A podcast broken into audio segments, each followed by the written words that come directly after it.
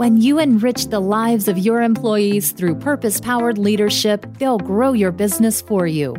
Welcome to the Higher Purpose Podcast, where you'll discover how to champion a culture of courage and love. Stop dealing with symptoms and get to the root of the problems in your business. This is the Higher Purpose Podcast with your host, Kevin Monroe. Hey, it's Kevin Monroe. This is episode 58 of the Higher Purpose Podcast. I'm calling this 10 tips for living with higher purpose starting now, today. But before we go through these tips, let me tee up the conversation with you. Lately, I've been enjoying a lot of rich conversations, not only with the guests we've had on the show, I mean, last week we had Oscar Trimboli, what a rich conversation that was. A very different kind of conversation. And then before that, it was Nick Craig. But there's just been this series of awesome conversations. But the ones that I've also been enjoying are with you who listen. If you will, allow me to make an observation that feeds into today's conversation. About a month ago, I was frustrated. And if I can be completely candid with you, I was frustrated about a lot of things, several of them related to the podcast. And I was so close to not recording episode 54. I was actually pondering taking a week off, maybe even a whole month off. Maybe even stopping the podcast altogether. No, not seriously, but you know, that thought had crept through the back of my mind. Then there was a fortuitous series of events. Now, that sounds way bigger and really more cool than it was. Truth is, there were two things that happened very close together four weeks ago today from the day I'm recording this. And in case you're interested, it's 828, August 28th when I'm recording this. And it was July 30th that an email and then a tweet came in that provided the courage to record a candid conversation. And something happened through that conversation and you responded. And since that episode, I've enjoyed a dramatic increase in conversations. Now, I'll leave it to people smarter than me to figure out if that's just correlation or if there's some kind of causation. I don't know. It's beyond me. What I can say is that I'm really glad I persevered because what's been on the other side of almost pulling the plug and not showing up that day has been quite remarkable. And actually, that kind of sets the stage for today. So imagine, if you will, that we're gathered either for a one on one conversation or just a very small, intimate group sitting around a fire. Now, this weekend, Labor Day weekend, that's ahead of us, which will be behind us when you hear this, but we're going up to the mountains and we will sit, weather permitting, around a fire ring and just have these wonderful conversations. So, see yourself sitting there with us outdoor fire pit, enjoying our favorite beverages. Now, for me, make mine a hot chocolate. And we're talking about ways you can live higher purpose today. Whether you have as much clarity about your personal purpose as you'd like or not, you don't have to wait for clarity to come. Action leads to clarity. Action leads to clarity. And here are some things you can do right now because you're already on the higher purpose pathway. You're on the journey. So I want to walk you through these 10. So the first one, make peace with the past, your past, whatever it is, however painful elements of your past may be. So, what I want to encourage you to do is reconcile everything from your past that seeks to keep you captive to your past. If you've wronged others, seek forgiveness. If you've disappointed yourself, oh yeah, let's talk about this because many of us have. We've had those disappointing events in our own lives. You may need to forgive yourself for disappointments, failures, frustrations, whatever it is. You know, they're wise words from an old mentor. He said, As much as it depends on you, live at peace with everyone. Now, I got to say this. In reality, there are some people that it's difficult to live at peace with because they don't enjoy life conflict free. They're always looking for a conflict. But you, as far as it depends on you, you make the effort, you make the determination that you're going to live at peace with everyone. Now, back to this issue of failures. If you have a past failure, let it go. Let it go. Let me say that again. Make peace with your mistakes. Folks, I've made some mistakes. I was part of a failed startup in business. You may have heard me talk about this before. And I thought it was over, lights out. You had your one chance at entrepreneurship or, you know, or air quotes, fame and fortune, whatever, however you identify it. You had a chance, you took a chance, it did not turn out the way you had hoped. Somebody's told you game over. No, it's not. You know, as long as you have a pulse, you have a purpose. So if you are listening to this podcast, you have a pulse. I know that. It's a scientific fact. If you're listening to this podcast, you have a pulse. It's not too late. Some of you now, I hope you follow the metaphor here. You need to find a new movie to watch because the movie that's on replay in your mind is the one of your epic, catastrophic failure. And every time you walk up to the theater, you see the marquee, and the marquee talks about, you know, your failure. And it just keeps you locked there. So you need to make peace with your mistakes and recognize that today is a new day. There is a fresh start. Now, there's one more possibility of the past that I want to bring up because it's very real. And if it's happened to you, it can be very painful. This is what if others have wronged you? What if you were the air quotes around victim? I don't like using victim language, but there are times when you're actually the victim. You know, I've been a victim of some things in the past.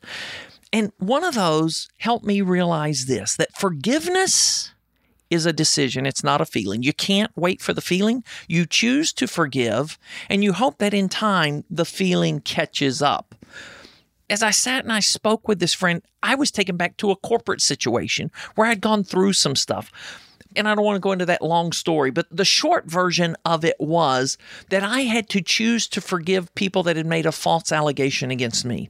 That gave me moral authority that some year and a half later that I'm sitting talking to a friend who also had been wronged. And what happened to this friend of mine is that he bore the brunt of a racial insult.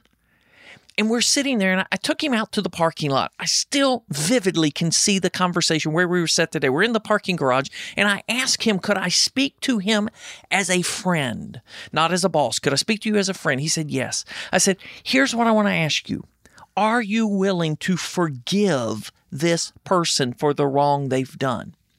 And I remember he looked at me and he said, They haven't asked me to forgive them. I said, You know what? Here's the bombshell they may never. Because for them, they may not ever recognize they were in the wrong. And long story short, he came to the place where he said, Yeah, you know, I can forgive. So I want to say this to you. If there's something like that that's happened to you, I want to encourage you to forgive, to find the grace to forgive. Because if you don't, there's some quotation, I don't even know the source of it. It's attributed to several people, so I'm not sure who the original source was. That unforgiveness is like a poison you drink, hoping someone else will get sick or die, right? Unforgiveness locks you up, it doesn't do anything to the person who wronged you. And then I love this from Lewis Smedes to forgive is to set a prisoner free and to discover that the prisoner was you. So reconcile the past, make peace with the past, whatever that takes for you. Number two, the second tip for living with higher purpose, and this is related to number one, and that is to recognize or to realize your greatest pain, your deepest hurt may be the source of your greatest strength. Let me say that again. Your deepest hurt can become the source of your greatest victory or your greatest strength. That may be hard for you to hear, and in some cases, it may actually be unfathomable for you to imagine at this moment. When you're going through something awful, you've heard the saying probably that you can either get bitter about it or you can get better. It's your choice. But we've all gone through something that was painful. We've all gone through hardship. A musician that I loved years ago had this song, There's bound to come some trouble in your life. It's an old Rich Mullins tune. Sooner or later, there's bound to come some trouble in your life. Going through a failed startup for me, being fired from a church, what I thought was my life calling, struggles with depression, frustrations, anger. You know, you can look at that and say, all of that just creates reasons why not. Or you can look at it and say it creates credibility, it creates compassion. And as the story I just shared, it creates moral authority because you've gone through something and you've come out of it the other side of victor. You can help people that are going through whatever it was you went through. So that's a way, that's a tip for living a higher purpose life starting today.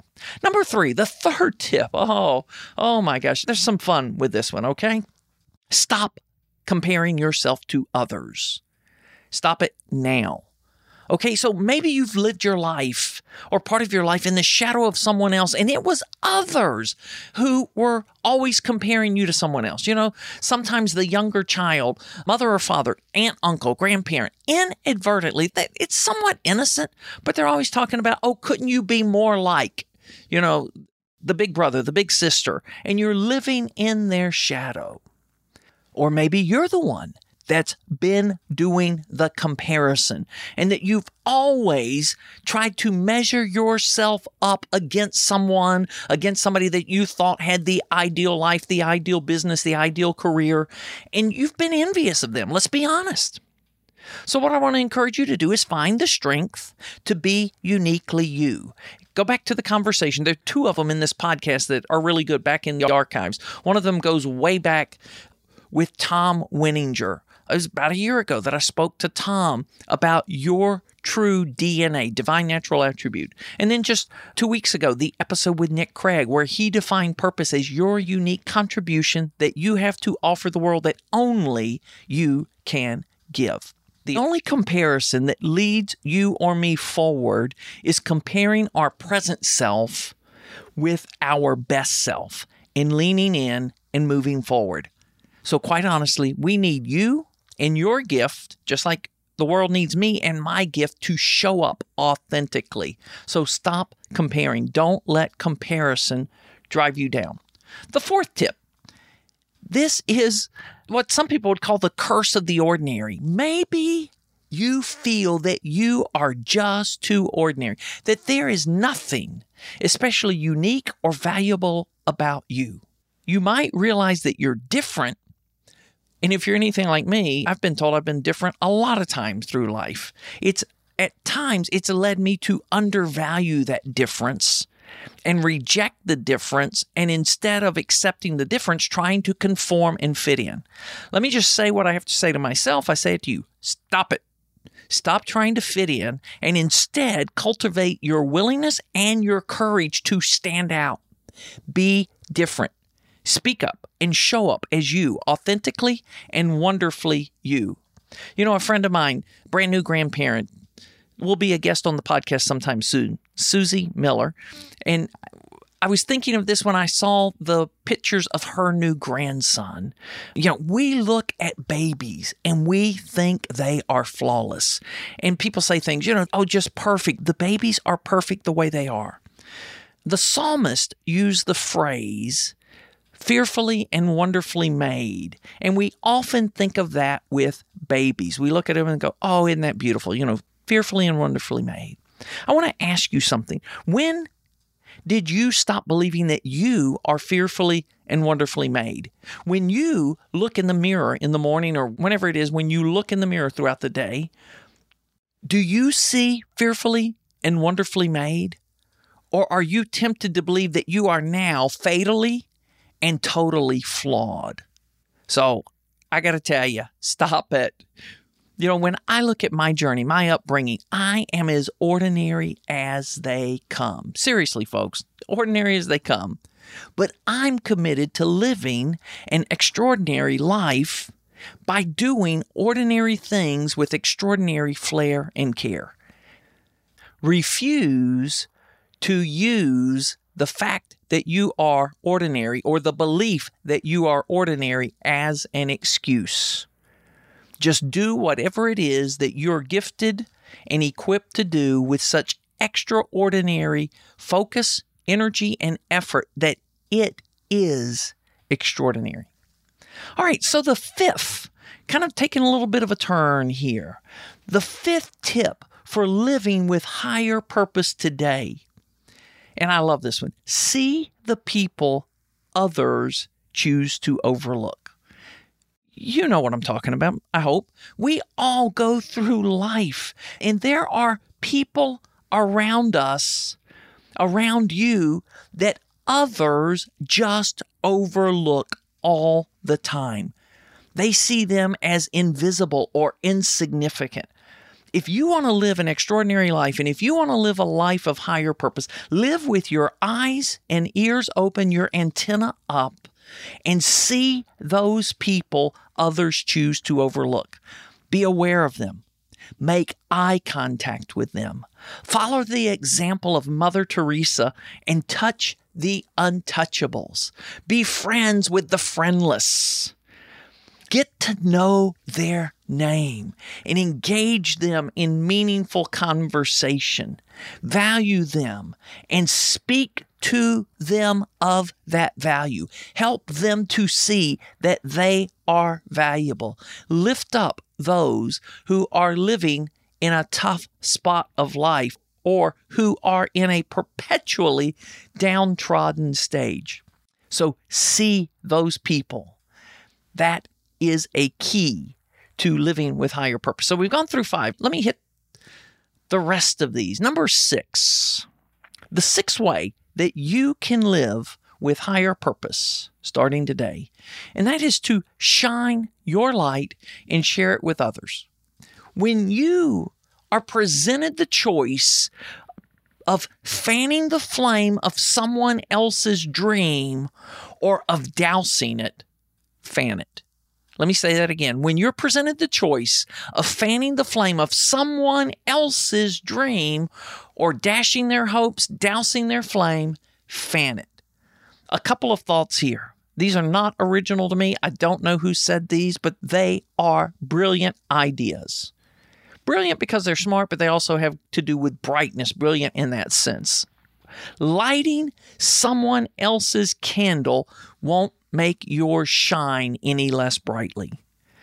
So, encouraging someone else's dream, encouraging them on their path to purpose doesn't diminish you in any way. Actually, in their eyes, it will make your candle shine more brightly. And the corollary of this is true. Extinguishing someone else's flame doesn't increase your brightness. Now, to that person, it actually belittles you in their eyes. You know that. So cheer others on. If you ever have this situation where someone who was your protege or your mentee, when they surpass you on their journey and you have the opportunity to either criticize, belittle, or cheer them on, cheer them on and be thankful that you had the opportunity to contribute to their journey, even if they forgot you did. Number seven, be kind today and every day.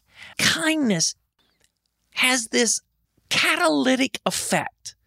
Kindness has the opportunity to connect you to purpose like very little else. And part of that's just because the world we live in now has become increasingly unkind.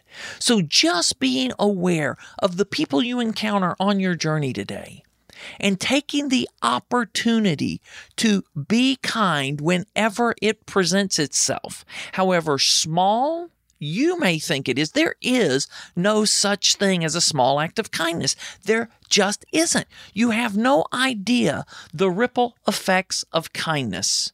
You know, back when we were doing the extraordinary experiment a few weeks ago, A friend of mine, Roy, shared this story and he gave me permission to share it. It was a story of his grandfather who was working in the mines out in a rural area. And a gentleman that his grandfather worked with had just had a new baby and needed to get to town to get some supplies and he didn't have a vehicle himself and asked Roy's grandfather would he take him and Roy's grandfather did and, and this was a great I don't mean expense of money, but great expense of time. You know, it took better part of a day to take this young father to get the supplies he needed for his family. Well, fast forward about 45, 50 years. Roy's grandfather had grown, started his own family, and had now deceased. And Roy works in the hospital system and his grandmother contacted Roy to ask if Roy could help her untangle and figure out, you know, the stacks of hospital bills. And man, I know what these look like from my mother's on extended healthcare dilemma and, you know, a stack of hospital bills a foot thick. And Roy called the hospital and asked, and they said, no, there is no bill. There's nothing due. And, and Roy's like, no, no, no, you don't understand and made an inquiry and kept pushing and got to someone else at the hospital and they said, No, sir, let me explain. There is no indebtedness. Someone else paid the bill in its entirety. And when, you know, kind of Paul Harvey, the rest of the story, what had happened, this gentleman that Roy's grandfather had helped told that story to his children time and time again, thanked this man for his kindness. This man's son had become a doctor and lived in the town. And when he heard, saw the obituary of Roy's grandfather passing away, this man settled the bill, all of the unpaid hospital bills, as a way to repay the act of kindness done to his father. And Roy was totally blown away and just talked about the long tail reach, the long tail impact of kindness. So, kindness, be kind today and every day. Number eight, and th- this is kind of a corollary or a parallel path to being kind, be an encourager. When you see or sense someone struggling, acknowledge them and lend a helping hand. Offer a word of encouragement. Back to shine a light. When you see or sense promise or potential in someone, do whatever you can to affirm it and encourage it and invest in them. And if you come across someone who's disillusioned, who seems struggling at the moment, distressed, discouraged, depressed, Stop, ask, and listen. And find a way to pour into them. You know, just offer to sit down and have a cup of coffee or a cup of tea with them. Sit down to have lunch. Take them to lunch. Just show that you believe in them and encourage them. That is a way that you are living with higher purpose. These last two may be the type of thing that you're actually expecting me to talk about when I talk about purpose and living a life of purpose. So I want you to discover your dream. Number nine, discover your dream. If you've not yet discovered your dream, invest some time. Just get alone somewhere, or maybe go off with a friend if you struggle doing it alone. Make your dream vivid and make it visual. Now, for you, that may be writing it out if you're someone who likes to write. Maybe it's mapping it out with, you know, a bit of a plan, or maybe it's drawing it out with visuals if you're artistically inclined. But discover your dream. Go down the road. Where do you want to be in three years, five years, 10 years? Get vivid about that and describe it as though you were there in the future. Write about what's going on when you look around in your ideal future. Now, I want to encourage you to be careful how and with whom you share your dream.